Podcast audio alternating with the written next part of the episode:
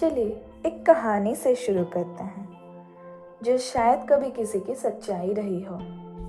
This is about a girl likes to live in the world of dreams like we all do till we get that reality and yes she got that bitter reality check of this world One day, she went to a wedding reception, and while she was at the ice cream someone pinched her around the waist. Turned around and looked who it was.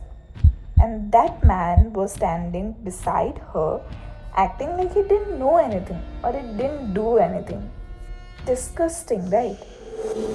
Moving on, like any other girl will do, she ignored and walked towards her parents.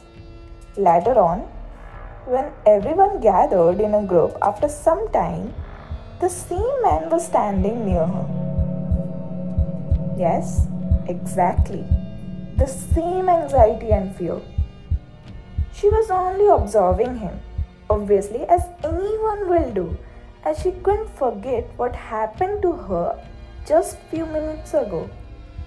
He was about to do something, she thought, and immediately she grabbed his hands and shouted, Not again.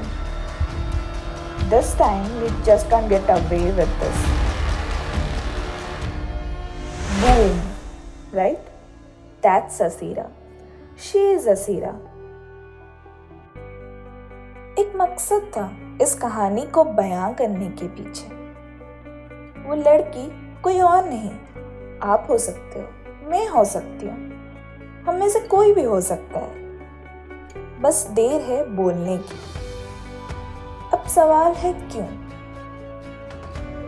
अगर आप आज उसे बिना बोले जाने दिए तो कल को आपकी जगह कोई और होगा और वो डर आपके आँखों में दिखेगा उसके अंदर नहीं That's all. I'm Sushri, your host, signing off.